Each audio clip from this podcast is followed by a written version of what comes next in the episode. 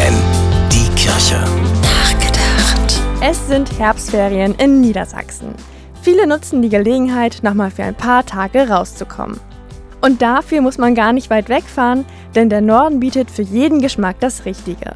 Zum Beispiel sich an der Nordsee den Wind um die Ohren pusten lassen, das Weserbergland genießen oder durch den Harz wandern. Raus in die Natur, das ist auch im Herbst noch eine gute Idee. Zum einen verändert sich die Natur und man hat viel zu entdecken, zum anderen tut Bewegung uns einfach gut. Und das in vielerlei Hinsicht. Denn beim Gehen lösen sich Blockaden. Gehen schafft den Raum dafür, dass sich festgefahrene Gedanken und angestaute Gefühle lösen.